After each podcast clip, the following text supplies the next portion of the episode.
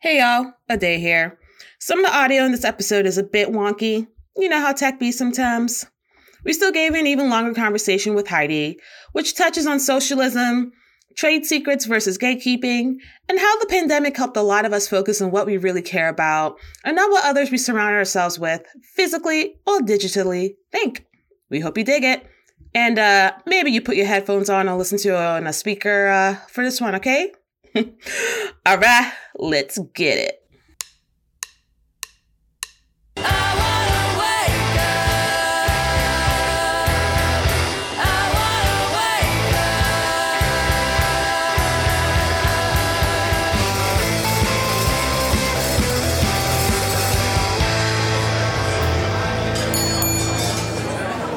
Hey, everybody, I'm Carolyn. And I'm Adisola. And this is Creatives on Deck, an interview style podcast where we talk to creatives who often find themselves working in two worlds in their artistic endeavors that make them thrive, and the service jobs that not only fund their livelihoods, but teach them about people. This week, our guest is Heidi Cannon. Heidi is a 30 year old native Californian who has been living in Philadelphia for 10 years. Over the past 14 years, her wide range of service industry experience includes serving, bartending, retail sales, being a nanny, and even an assistant. You name it, she's done it. Heidi is currently a full time optician at a local small business that she enjoys thoroughly. Outside of that, she is a self taught hand embroidery artist and spends most of her off time embroidering and drawing on suits to complete her third collection. Welcome, Heidi. Thanks for coming on. Hi, thank you so much for having me. Very nice. A third collection. Yeah, possibly my last. Who knows? Like, you know, I was You're here, like, I did it. "And done." Three's a good number. chapter is over. I've been doing it for over almost seven years now. So, like hand embroidery. So, drawing just started because I was getting very tired of how, like, time basically it takes so much time to embroider a suit. Like, l- mm-hmm. one jacket could take upwards of 30 to 48 collective hours. So, I'm just ready to try something else. Still creative, just maybe something else for a little bit. I can always come back to it. Yeah, I feel like it's also it's a lot of the same handwork, and I don't know if your hands get cramped or anything. Oh my god, all the time, sure yes. That plays into it. Yeah. Yes. yes. I went to school. I did textiles. I did embroidery and stuff. So I understand the whole. Oh, it's hour sixty. I'm still working on this. Yes. Yes. Honestly, part of me wishes that I did. Like, I know every single person I know in their 30s is like, I regret going to art school. Yeah. But Yeah. part of me really wishes that I did go to art school to kind of have a inside look before deciding to delve deep into something. Like I kind of just chose this was like I'm going to watch 3 YouTube videos and then make this the rest of my life.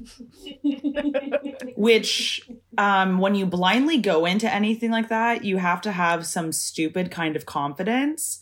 And I still have the first piece that I ever did, which is like a bootleg Bart Simpson on the pocket of a t-shirt that I honest to God thought was the coolest thing that anyone had ever done. And now looking at it, it's like it's so embarrassing. It is it's so horrible. It looks like, you know, a two-year-old drew that on a t-shirt. It it's so bad. But that's I feel like that's what all when, when we start creating, especially something new, it's always gonna look like shit. It's Yes. always gonna look like shit. It's just it's, it's just Yes. always gonna it's gonna it's baby steps. It's you gotta crawl. Oh yeah, totally. That's why I love the archive tool on Instagram. Like that never existed, that never existed, that never existed. Yes. So I wanted I wanted to like just start off because of just like how we met, which is funny enough through my ex husband Greg. oh my god, yes. Uh, I was actually Yes. trying to think of how we've met because I've known you for I feel like I've known of you and known you for so long that I can't even remember Same. like exact I knew it was through Greg though. Yeah, he he kept showing me like a bunch of stuff you were doing. He was like, "She's really cool. You should like try and be friends with her." And I was like, "That's random, but okay." so uh, I just like started following you on Instagram, and yeah, it was one of those things where like I feel like we were in each other's bigger circles for a while before we actually started to talk to each other and hang out. 100%.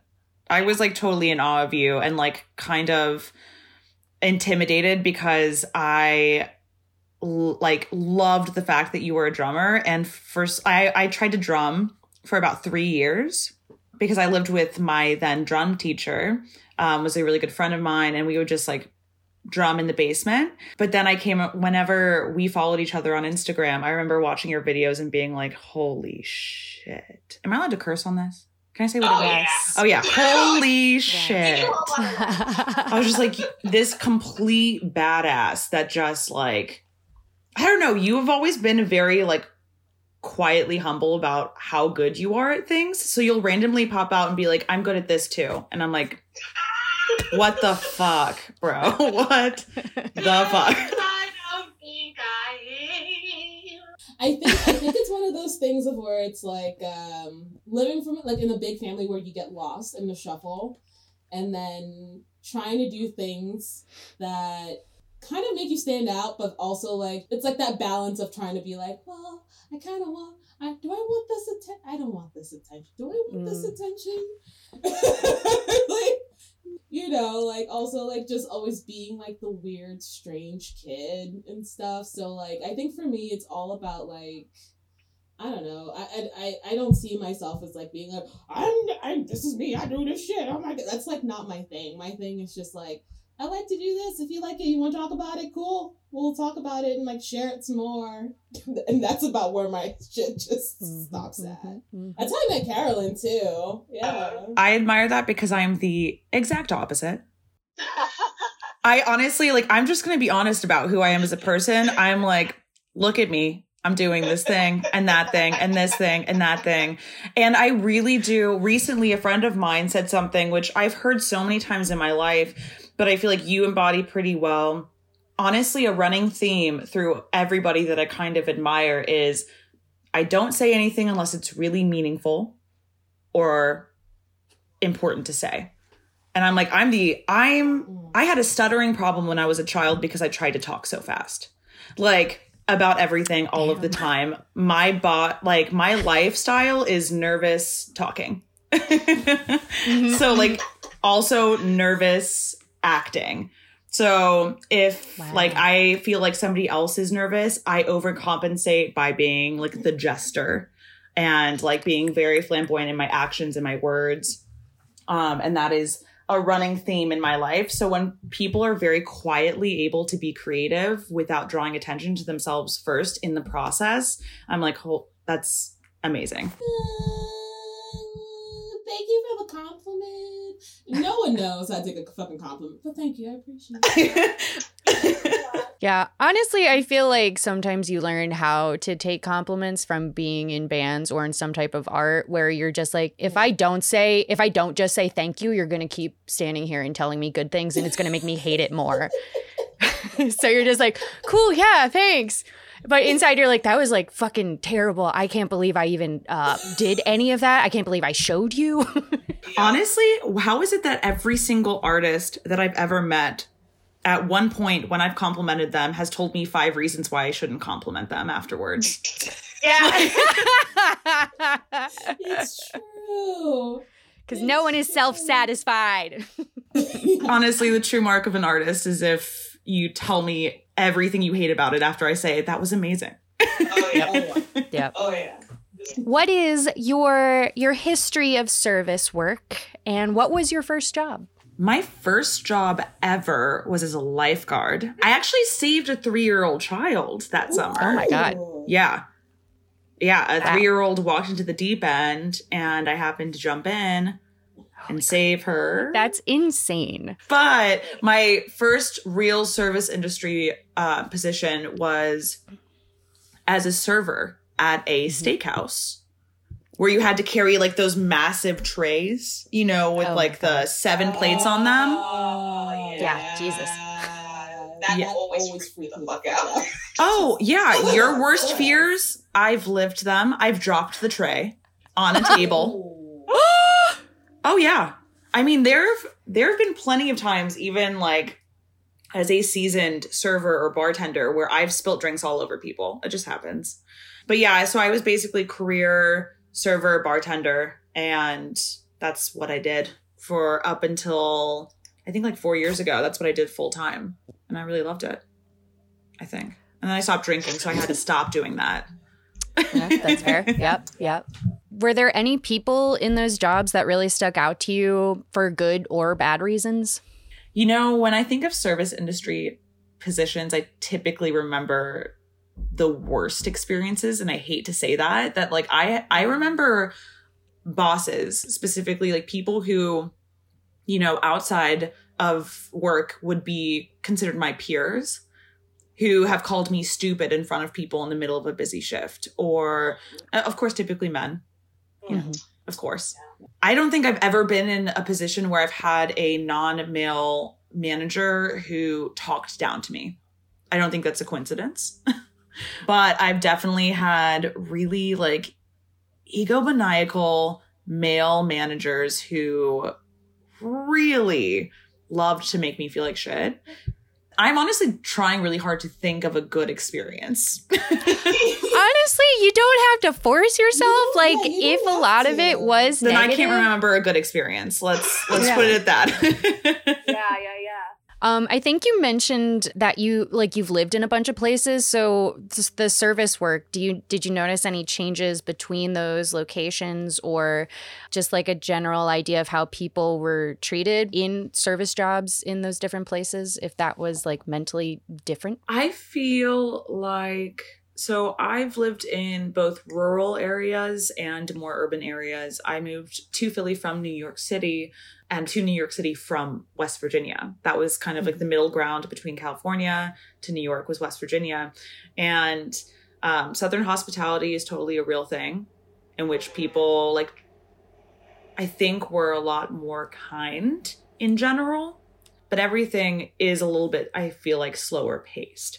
So i really enjoy very fast paced. I can take like i'm the kind of server that valued taking 10 tables at one time. I really loved that. Get through the shift get out kind of thing. Mhm.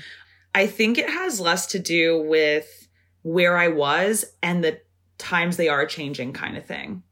Mhm. You know um when cards started being used more heavily i remember that i was working at a bar in um south philly american sardine bar.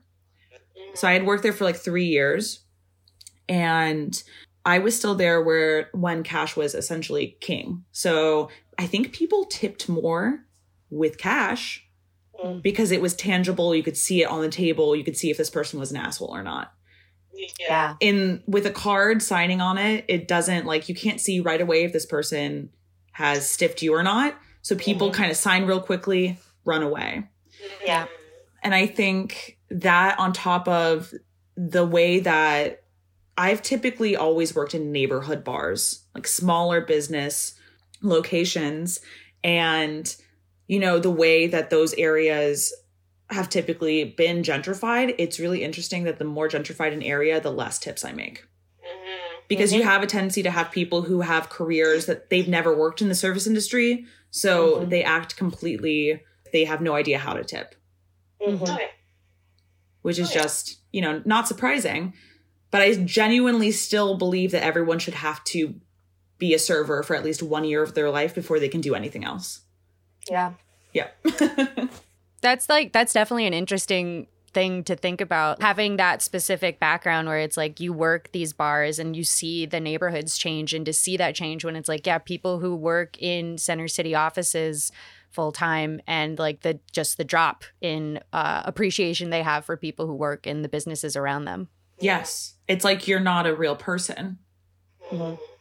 Well, one other thing I wanted to see if if this was relevant at the time, um, comparing California and New York, what things are kind of included in um, stability in a service job. So, for instance, right now I have a friend who lives in New York and works at Bubblefish, and I think she's getting a position there now that includes healthcare and they make a living wage. You know, they don't rely on tips. Um, so I was wondering if you saw any of that in California or New York compared to Philly, West Virginia, that type of thing. I honestly think that before credit cards became super prevalent and people were leaving with cash tips every day, the service industry was kind of like the Wild West. So there was no such thing like if there was ever healthcare involved in my job, I've never heard of it. Yeah. no one ever told me about that. Um, you know, you you knew that the management would have potent like possibly salary, but anybody who was bartender and below, down to the barbacks, dishwashers, all of that, were either cash tipped out or you know what have you. I've n- I think it's a very very new thing that service is being valued the same way that it is in um, European countries. You know that all included paycheck you're not relying on tips. I think we're kind of realizing that as a society we can't rely on each other to pay our rent. It's not i'd say like 50% of the time you're walking away with way more than what most people would make in a single day. But then the other 50% is such a struggle that it almost just doesn't make it worth it. So I've I've never personally seen that. I transitioned into a service uh, position that is, you know, very niche and random in like the optical world.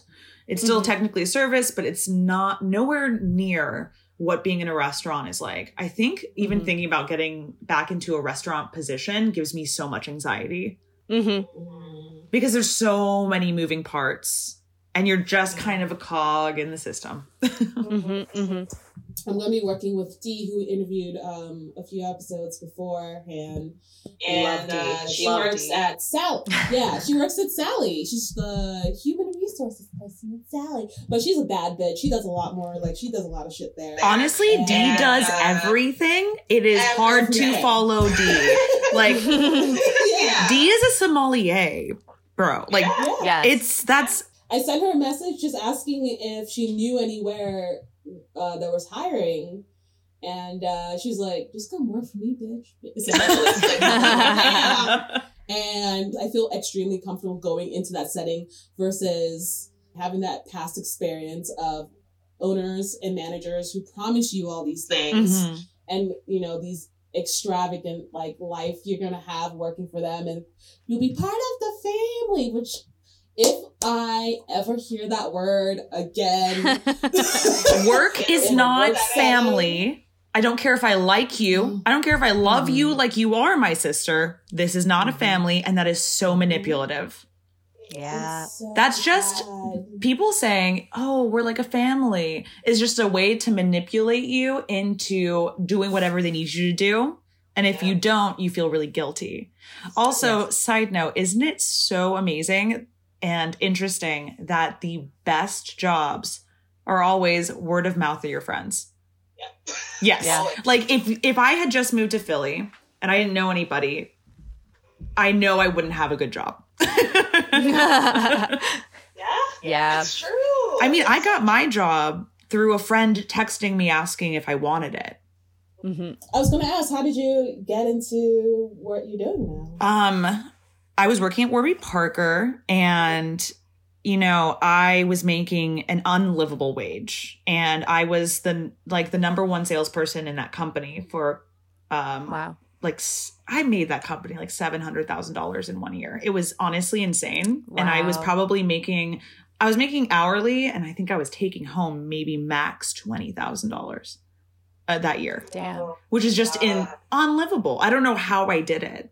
I think it's unlivable for anyone these days. Of course, they they raised it like two months after I left. naturally, naturally. But I just really I don't shy away from conflict if I feel like I'm advocating for myself and others. So there were a lot of scenarios in which some of my coworkers weren't comfortable speaking to the manager, would, but would come to me and talk to me about it, and then I would go speak to the managers. that feels very familiar yes I I don't resent any of that either because I I do think one of my strong suits is understanding that a company is not my family and I deserve to be looked at and viewed as a human being who deserves a living wage and adequate rest time and adequate rights within my position. So like whenever I start a job, I learn the I read the handbook. You know what I mean? I really Mhm. read the handbook. I I look at what I'm allowed to have and what they're not giving me because I've made the mistake of not doing that and I feel like being completely taken advantage of. Yeah. Like there was a period in time working at Warby that about halfway through my time working there that I realized they were completely shorting us on a break every day. Oh Wow. Yeah. And when I brought it up to them, it was slowly implemented into our breaks over the course of like three months. But of course, I was like a horrible person for asking for it Mhm. to the management because that break specifically was a paid break. You know what I mean? So they didn't want to give us the paid breaks, which that's rest time. Everybody needs adequate rest time. But anyway, Yeah. so I was working there. A friend of mine who I've known for years is an optician and she's great and I really trust her. And she was working with this uh, company, Intervision, which is where I work. And she happened to text me this week. I swear I manifested this. I was like, I need to leave this fucking job. Like, it's killing me. I gotta Yeah. go. And three days later, she's like, Hey, I know you're working at Warby. Do you want to, you know, I don't know, come here? And I was like, Yes. and I I went and interviewed and I knew I wanted the job as soon as my now boss was like, "You're a Libra, I'm a Libra." And I've never had a guy ask me about my astrological chart before and I was like, "This is perfect. I'm in." So yeah, it's honestly honestly it's been amazing. But it was word of mouth through a friend of a friend. You know what I mean? Or through a friend. How long have you been working there now? Um, so I started three months before the pandemic. Um, and they brought me back on in July, and I've been there since. So I've been in person at the office since last July. And how's that been like working through the pandemic? Like still going, having to look at that every day. There was so much, so much happened in the past year, right? But to also still have to like go to work every day and kind of attempt to push all those things aside and do work and in some cases pretend like things aren't happening in the world. Like what what was that like? Um, well, I had like two mental breakdowns. Um, so that I think living in that duality of the pandemic exi- exists and then the pandemic doesn't exist enough for me to not go to work. Right. Mhm. So I'm, you know, that compassion that everybody had in the beginning of quarantine where everyone was like, help your neighbor. Well, that fizzled out real quickly. Um, people don't care anymore. People just want what they want when they want it. And Yep. pandemic be damned. And yeah, by people are no not tipping right now. Oh yeah, people are not tipping. Like they're like, oh yeah, we tipped you well for like three months, so that should be good for the rest of your life, right? No. On it- no. I Oh. I think from working in the service industry, I the minimum that I tip is twenty percent, no matter what. I don't Mhm. care if it's legitimately the worst food I've ever had in my entire life, or the worst service, or whatever, because genuinely you don't know what someone's day is like. Mhm. Twenty percent is the minimum. Yeah. We're just gonna put that out there. Yeah. You know, if it's a friend, 50% is the minimum. Go broke, baby. um, because really, what tipping has become has been like a small form of mutual aid. That's all it is. It's like us Yeah. helping each other because we know we're not going to get it from the doctors and the lawyers of the world. You know what I mean? Mhm. We're not. But yeah, so it's been hard because I feel like for the entire month of January is very bleak. Um, I think I was really in the mindset of I was being yelled at a lot by customers at work about things that were completely out of my control. And you know, from one side I'm hearing that's okay. They're you know, they're just having a bad day. They're dealing with the pandemic. So I have to be empathetic to their pandemic. Mm, And then I have to ignore mine. You know what I mean? Where mhm. it's like I I have to I'm almost being pressured to feel gratitude for having a job, which of course I'm gr- I'm grateful, and I'm grateful that I love my job. Mhm. But you can have the best job in the world if you're not also given the space to you know feel what this last year has felt like. You're gonna crumble. You know what I mean? Yeah. And so I did in January, and then like I pulled myself back up. But yeah, it's been interesting. Yeah. Working service through pandemic is weird because you need people to show up, but you don't want people to show up. Oh my god, I would I would love for no one to ever show up ever. Yeah. Ideally. But I also love making money for my boss. I will say that it's, he's the first person I've ever enjoyed making money for because he's such a good person. Like I love him Mhm. and his family. There's a mm-hmm. it's a team of four of us, so we all get along really well. And I'm like, mm-hmm. I want to make you happy. Genuinely. It's the only scenario where I'd almost say we're like a family, but I won't say it. Because you will let me down. I just know it. I know. You know, it's really interesting because I have said to him, it's the first position I've ever been in in which I've said, you know, I work to live. I do not live to work. And there is a time when I leave work, I do not answer the phone calls. I don't answer my emails. And I just need you to understand that that is a boundary that I'm putting down. And he completely respects that because you've had positions where people are like, oh, hey, I know it's your day off um, after working 25 days in a row. Can you actually come in and cover a double and then a clopen, please? And you're like, I will do that. Of course I will. Yeah. and I'll hate you for it, but I'm accepting it anyway. Damn, yeah. Mm-hmm. Mm-hmm. the thing is, I I think there's like this reconnaissance happening of like people really admitting I don't crave labor. I don't want Mhm. to I don't want to do the things I don't want to do anymore. Yeah. Like we are kind of seeing this rise in potential of people really being able to do the things that they want to do and being successful at it. So there's this new drive especially in the pandemic like uh, microscope on that world of people being really successful in the things that they want to do people trying new things and it really working out for them. And i think it's an even bigger push to be like you know what? I- i'll admit after not work having to work for three months going back to work was the worst thing in the entire world. I'm like, I am a different human being now. And they started me back at like three days a week. And I'm like, that's too much. Yeah. Three days? Are you kidding me? That cuts into my sleep time. I think that the three months off and learning that, like, oh my God, like we are doing so much reading and we're learning about capitalism and we're learning about, you know, all of these injustices that we've just accepted. I feel like Mhm. everybody is like anti capitalist now. And it's really, honestly, very sexy. I love it. yeah. As a society, we're all like, nope, not going to happen anymore. Make it a 20 hour work week, make it three days a week. That's it. It's crazy to see people roll their eyes at the idea of socialism because it's like you're literally living out parts of this and it is making your life better. Like, it's unfortunate because it takes a lot of seeing to believe Oh, yeah. in those types of ideas. And then it also takes putting A and B together for you to see that that's what that is. Genuinely, I don't think anyone dislikes socialism. I think they dislike the word socialism. Yeah. So, like, it's one of those things where if you blindfolded somebody and you, like, you know, handed them something and they're like, oh, I hate this thing. And you hand it to them and they're like, I love this thing. Like, yeah, you didn't know it was the thing that you thought you hated. Yeah. We just have to trick an entire society into like becoming socialists. That's all. That's all. No big deal. Working for an eye doctor place, working for people who provide eye care to people.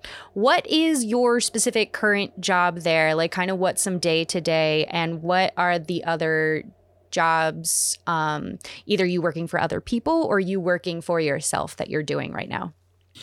Um, so my specific position is I'm an optician, technically, but I can label myself essentially as anything I want because the way that my position works, again, we're a team of like four to five people, not counting the doctors. I think now it's, yeah, I think back up to five people. We have two locations, one in South Philly and one in Rittenhouse. And so I'm the only person in South Philly and everyone else else is in Rittenhouse, which is the most magical thing in the entire world for me a dream job is just working by myself. like it is, you know, I I'm really soaking it in because at some point it is going to change. We are by appointment only. So I don't have to worry about, you know, being bombarded with a bunch of people. Everything from adjustments to appointments is appointment um appointment only. Like eye exams is appointment only. So essentially I check people in, I adjust glasses, I sell glasses, I read glasses, I deal with insurance, I I have two people at my job who really assist me with the scheduling and you know the follow-ups and things like that. I think we're a pretty solid team, but that's all to say I work alone at that uh, location and it's incredible. I Mhm. just messenger like the, my only connection is we have we use time cycle couriers to courier things back and forth and that's about it. That and Yeah. Discord and I love it. I can I can just not look at it if I want to. I hope none of my coworkers are listening to that. um, sometimes I'm busy. I just don't look at the Discord. But now, other than that, like I said I, in the beginning, I am working on a third collection of clothing, which I essentially have micromanaged my days down to like the hour. So I like turn my phone on airplane mode an hour and a half before bed. Mm. I do any planning, drawing, um, or reading I want to do in that time. Before that, I typically go on a run every single day. And then I am drawing or embroidering or looking up inspiration. I think micromanaging my own day is the only way that I don't have consistent breakdowns anymore. Like I'm Mhm. so planned that I'm like, I can't schedule a breakdown right now. like from Yeah. 9 to 10 I'll be crying in my bed and then from 10 to 10:30 I'll be reading again. I feel like at this point like the through the pandemic I've really learned how I, I know this sounds almost sad but like I treat my life outside of my job as my job like I treat it with as much care that like my boss looking at me working would. Does that make sense? mm-hmm. where I'm like, okay, I need to really utilize my time and not just to be productive, but to like care about myself, to like utilize rest. Like, I make sure I get a solid eight to nine hours a night, whereas before I'd have like five hours of sleep a night. So, Mhm. like, my full time job outside of my job is just making sure I'm good. and then I'm Mhm. also embroidering when that fits in too. Yeah. I mean, which touches on something you said before of like when you would used to work at other jobs and they call you outside of those times that you're not at work and you'd be like, okay, yeah, sure, I can come in and do all these crazy hours, even though I, you know. So now you're in a, in a space where you are setting those boundaries for yourself and especially for self care. I guess my question would be like, how did you get to that point of, because I think this comes up, it has come up with uh, basically everyone we've talked to yeah. who is just everyone is just so fucking busy with what they've been doing even before covid you know um so how did you get to a point where you were like this is done. I'm not like letting anyone else take my time my energy my power. This is the, these are the things I, I want to do outside of you know going to work for a paycheck to help me drive and live my life. Okay, so I think that if we're going to do that cheesy thing of what has COVID made me grateful for, I will say that the abrupt, like, you know, remember when they told us we can go home for two weeks and then we'll come back out, and that never happened? okay can i just say i don't remember that I just remember because I've been hearing it a lot lately, and I don't remember that. I just remember That's what the initial shutdown was for. The initial shutdown was for two weeks. They were like, yeah, we're going to shut everything down for two weeks and we're going to restart. And then two weeks in, and they're like, three more months now. Three. this is one of my funniest memories from 2020. March 1st, um, sitting in Hungry Pigeon with my now ex, writing a list of all of our goals for the month and then the year. like that is hysterical to me now. I every time I need a good laugh, I go back and I read that list. And I'm like, okay. That great joke. Great joke. Um, oh my God. I'll be honest. The way that I started prioritizing myself was the shutdown, A, and then my ex and I breaking up, and me going through this like personal turmoil of there's no distractions in COVID times. Not really. You can't go out to bars. You can't go flirt with random people. You can't do this or that. You know, the things that normally take your mind off of things. It was an extremely transformative breakup because I went from like I will adamantly always say like, yeah, I hate all men. Like I just I fucking hate all cis men. I just do. I mean, Um we're not gonna disagree over here. like if you're a cis man, please stop. Just stop it.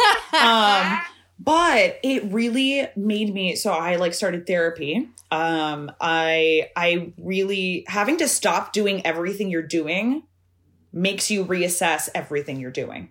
Yeah. so i you know i i hate to say this i'm kind of marie kondoed every aspect of my life not fuck clothes like every aspect of my personality like what i wanted to do with my life. Like i hired a full-time french tutor because i was like fuck it i'm gonna learn french I've always wanted to do it. I'm going to do it. I learned how to like stop and take a beat every time I wanted to be overly reactive. Like it taught me this like whole last year has just completely transformed the way I, that I interact with myself and others and also the space away from other people took away my need for other people's approval. Mhm. Like I think that I, you know, Instagram of course always connects that bridge, you know. That validation bridge but overarching is this idea where like i used to distract myself with how other people made me feel and now i focus on how i feel and how other people make me feel as far as like if someone should be in my life or not. If I even like the embroidery that I'm doing, if I like the book that I'm reading, or am I doing it because so and so is reading it? Am I enjoying this art, or is this just because some pretentious person told me I should like this art? Like, you know, I think I've really grown over the last year as far as just like trusting myself and trusting myself to know what is right for me. So like as far as embroidery goes, I joked that this would possibly be my last collection. It's because I don't know if I ever want to do it again. And we'll we'll feel it out when it gets to that point. Maybe. How far? How far are you uh to being done? I every 3 weeks I say 3 weeks. so I just go in 3 weeks. I want to do it. It'll be done. So I initially was like I'm to hire a photographer, a videographer. I'm to do all this shit. I'm to do it proper. And then I stripped it down. And I was like I'm going to shoot everything on a, um, a disposable camera. And I'm going to do everything myself because I if this if this is the last collection I do with this specific medium, I want it to be just me doing it. So I'd like to, of course, have you know people modeling it safely. I just got fully vaccinated, um, so safely. Whoop whoop. I can now mouth kiss anybody else who's been fully vaccinated. Let's go. Let's Such go. beautiful. I have a side question for you. Yes. Did you crave watery sugar like a fruit, like a melon, after you got your second dose? I was like in general because yeah. No, no, no. After your second, after your second shot. Um, I genuinely thought you're like, do you crave? I thought this was going to be like an ad break. Do you crave watery, sugary beverages? Because boy, ad breaks up. Amazing. Um, honestly, I was miserable the second day. I don't remember craving anything but sleep. I got personally Pfizer, and the first shot felt absolutely nothing. The second shot, the day after, I could, I didn't feel feverish, but I couldn't keep my eyes open. I felt like sore all over, and I just ended up sleeping for like 16 hours. And then feeling amazing. Yeah. 16 hours is a long time. I'm sorry. I feel like I got us completely off track. What other things have you built in to take care of yourself? I uh, have a Sunday ritual of going to a Goodwill in Jersey every Sunday for Dollar Sunday. Ooh, very nice. Um, I have the hookup with a person because I've gone so consistently for the last few years that no matter, I hope no corporate Goodwill people are listening to this right now. I don't think so. We yell at all the capitalists. um, but no matter what I bring to the counter, she charges me a dollar for it. oh, hell yeah. It's the greatest. Honestly, this is the only hookup I need in my life. Yeah, listen, I've I've done uh full Goodwill days and there's like six you can hit in New Jersey in like an hour. Yes, like they're everywhere, and I will never tell anyone where my hookup is. Except for you two. I'm a sucker, so I'll Yeah, tell you guys after this. But no one on the air gets this information. if you compliment me one time, I'll give you the info. Because that's the worst when you're just like, oh yeah, this is here. And then the next time you're just like, oh, it's been ruined. I've learned so much creatively and style wise through Instagram. The difference between keeping trade secrets and gatekeeping. Mm-hmm. where that's like such a huge thing that people are like i think there was a surge of people being like give us tell us everything like share everything about your craft you do not have to share everything about your craft with people Mhm. You don't have to Mhm. share everywhere you shop with people. I know it's the most annoying thing in the world when you ask somebody where they got something and they say i thrifted it. Yes that is so annoying but that's like time. That's time baby. That is a lot of effort. I feel like one of the biggest hindrances in me even wanting to do anything artistic publicly is no matter what I do, whether it's embroidery or drawing on something, I get about, I'd say, a good 10 messages a day from people being like, How do you do that? And where did you get this? And what is it? And what do you do? And why do you do it? And how do you feel about doing this thing that you're doing? And I'm like, Yes. Oh my God. Put in this work so I can do this for free. Yes. Yeah. Yes. First things first, I wish that people had to pay a dollar every time they have they ask you a question. Be a lot less questions. hmm Secondly, you shouldn't ever ask somebody a question you're not willing to compensate them over. I think it's this weird, you know, reverse psychology thing of being like, "Oh, yeah, you should like you're an asshole if you don't share your trade secrets secrets with people." I hate that so much. I learned via YouTube videos. Like I'll send you the YouTube video if you want to take the time, by all means. Yeah. Or I'll teach you in a workshop, by all means. Mhm. But people don't like that answer. They don't. They really They don't. Which ties in perfectly. I'm doing a Carolyn right now. Yeah. Um, it ties in perfectly to mutual aid and what's been That's a good happening in the past year with I don't want to say people learning that the world is still racist, essentially, Yeah. and approaching a lot of teachers and people who've been doing the work before the past year. How has that really changed you? Because you were, I saw you were going to a lot of protests and things like that. And I'm not sure what that was like for you before COVID hit and all the uprisings started, and how involved you were in doing mutual aid or with being more aware of what's going on. Because I, I do find it, dep- it depends on the white person. For- Um, so I, that's like there's a million different ways to answer this and a million different answers to each question. I've learned via personal trial and error over the last year Mhm. in so many different ways. I've always been pretty, I think, in tune to injustice or like unethical treatment of people. Like I said, within my job, I've always been fine, like advocating for the underdog or people who are unfairly treated. And I've had experience since I've had Instagram with people of color calling me in prior to this year, right? So I've been called in to things that, like, I have a friend named April in New York who a few years ago had messaged me, and I'll never forget this because it was like such an eye opening thing.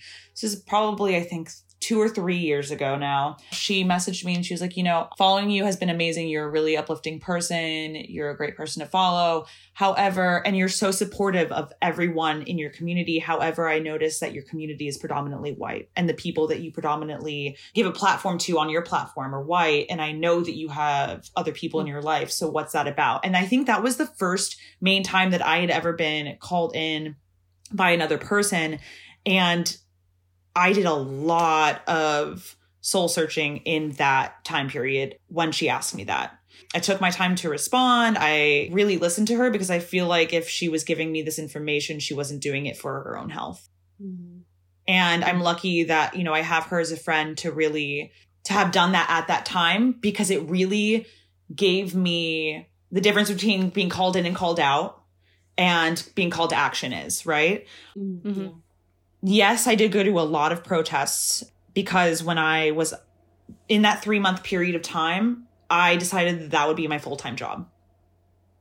So I really decided that if I wasn't working full time, that I had no other excuse but to show up. And so I did that by doing that in person because I was physically able to. And then also by, I basically would spend like 16 hours a day reposting information to the point where like some of my friends were like, you need to rest, my friend, you need to rest. But I'm really also fortunate because I do have like a wide branch on Instagram that I was tuned into educators pretty like almost immediately. So I started following Rachel Cargle's Patreon, Ericka Hart's Patreon, people who are doing a lot of work. I think I made a lot of mistakes, especially in the last year, like learning what was appropriate for me to share and what was appropriate for me to listen to. And, you know, I am totally fine with having made those mistakes and then learning from it and I guess growing with it and that's a big thing is like being comfortable with not asking people to educate you and just listening to what they're saying cuz if you just listen they'll educate you. Yeah. Mm-hmm. And Yeah. so, as far as like mutual aid goes, there are things that I do privately that, you know, oh, one of the big things over the last year is learning that you don't need to publicize every single time you you perform um, mutual aid with another person, or you know what you might be called like reparations, like personal reparations, don't need to be publicized, right? So there are things that I do in my private life that are intentional that I do those things. And this is definitely the first year that I've ever done that. It was a huge eye opening thing into what mutual aid actually looks like, what reparations, personal and from the state looks like. There's a lot that I've learned, but I think that I'm extremely grateful for, I've benefited from mutual aid in small degrees of things. You know what I mean? Look, looking back at my life, Mhm. I've benefited from a tipping lifestyle is just people giving mutual aid to each other back and forth. I mean, in the service industry, it's one bartender going to another bar, giving them all of their tips, and then them going back and giving them all Mhm. of their tips. You know what I mean? Mm-hmm. Yeah. So yeah, I I think that I guess what was the question really? Like, what have I learned? What haven't I learned? I mean, you basically answered the question. yeah, I I the importance of mutual aid is that like you can't rely on your government to do shit for you. And that it is possible to uplift each other in a community. I mean, it's kind of crazy that uh, GoFundMe has become the number one healthcare funded thing. Yes. Like, it essentially is universal healthcare. Yeah. Yeah. In addition to the past year, what types of experiences and things from the jobs you've had, from the people you've known, also inspired how you feel about mutual aid? And when did it kind of dawn on you that, like, oh, these things I'm doing are that? I mean, when you work in the service industry, you are your entire world opens up to every kind of person. You have a lot of undocumented people working in restaurants. You have a lot of people who come from completely different backgrounds than you. Every restaurant is like a mini, like a microcosm, right? In Northern California, I was raised in a predominantly like Latina area. So it was more common for me to be, I guess, in that situation, the minority than it was not to be. You know what I mean? Like, Mhm. it wasn't until I moved to the East Coast that most spaces were predominantly white that I lived in. Like, most neighborhoods were predominantly white. Or as far as like mutual aid goes, my parents aren't necessarily super politically active, but they are the kind of people who had like called me during the pandemic and when Black Lives Matter first started, and they were like, I just want to call to make sure you're out there protesting. Like they're those kinds of people. So I was kind of always raised with this uh mentality of like just what is right is right. So I I've always lived a certain kind of way and didn't know I was living a certain kind of way until somebody said that's the word for that. Does that make sense? Yeah. Mhm. Where it's just kind of like what is right is right. If that's wrong morally, ethically, you'll feel it, you'll know it, you'll see it, you'll learn from it. So more or less, like that's kind of, you know, it wasn't until this last year that I gained a lot of vocabulary for the way that I was raised and the way that I view like a lot of the people I respect, a lot of people who are, you know, activists in the community. It wasn't until this last year that I was given like words for what they do, what their actions look like. Like mutual aid was like I had no idea what that really was up until this last year. And now I've real recognized it as like one of the most important things that we can do for one another. Mhm. I really black out in these situations. I'm not going to lie. I'm like, what am I saying? What am I doing? What do I do with my hands? Can you even see my hands? Oh, Like, that's it's fine. what are your goals you see for yourself in the next year? And what do you hope people maintain from everything you've seen people learn from the past year? stay consistent. Stay consistent with what you've learned in the last year. I think that we've all kind of seen um the ebb and flow of like caring and then when it's not immediately in your view, not caring so much anymore.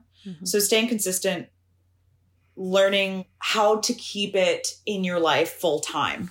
So like my thing is I have a private reparation that I pay every month and I have an email reminder set up and it just automa- automatically comes out of my account, right? So I have that set up every month and that makes it kind of seamless and easy. I don't have to think about it.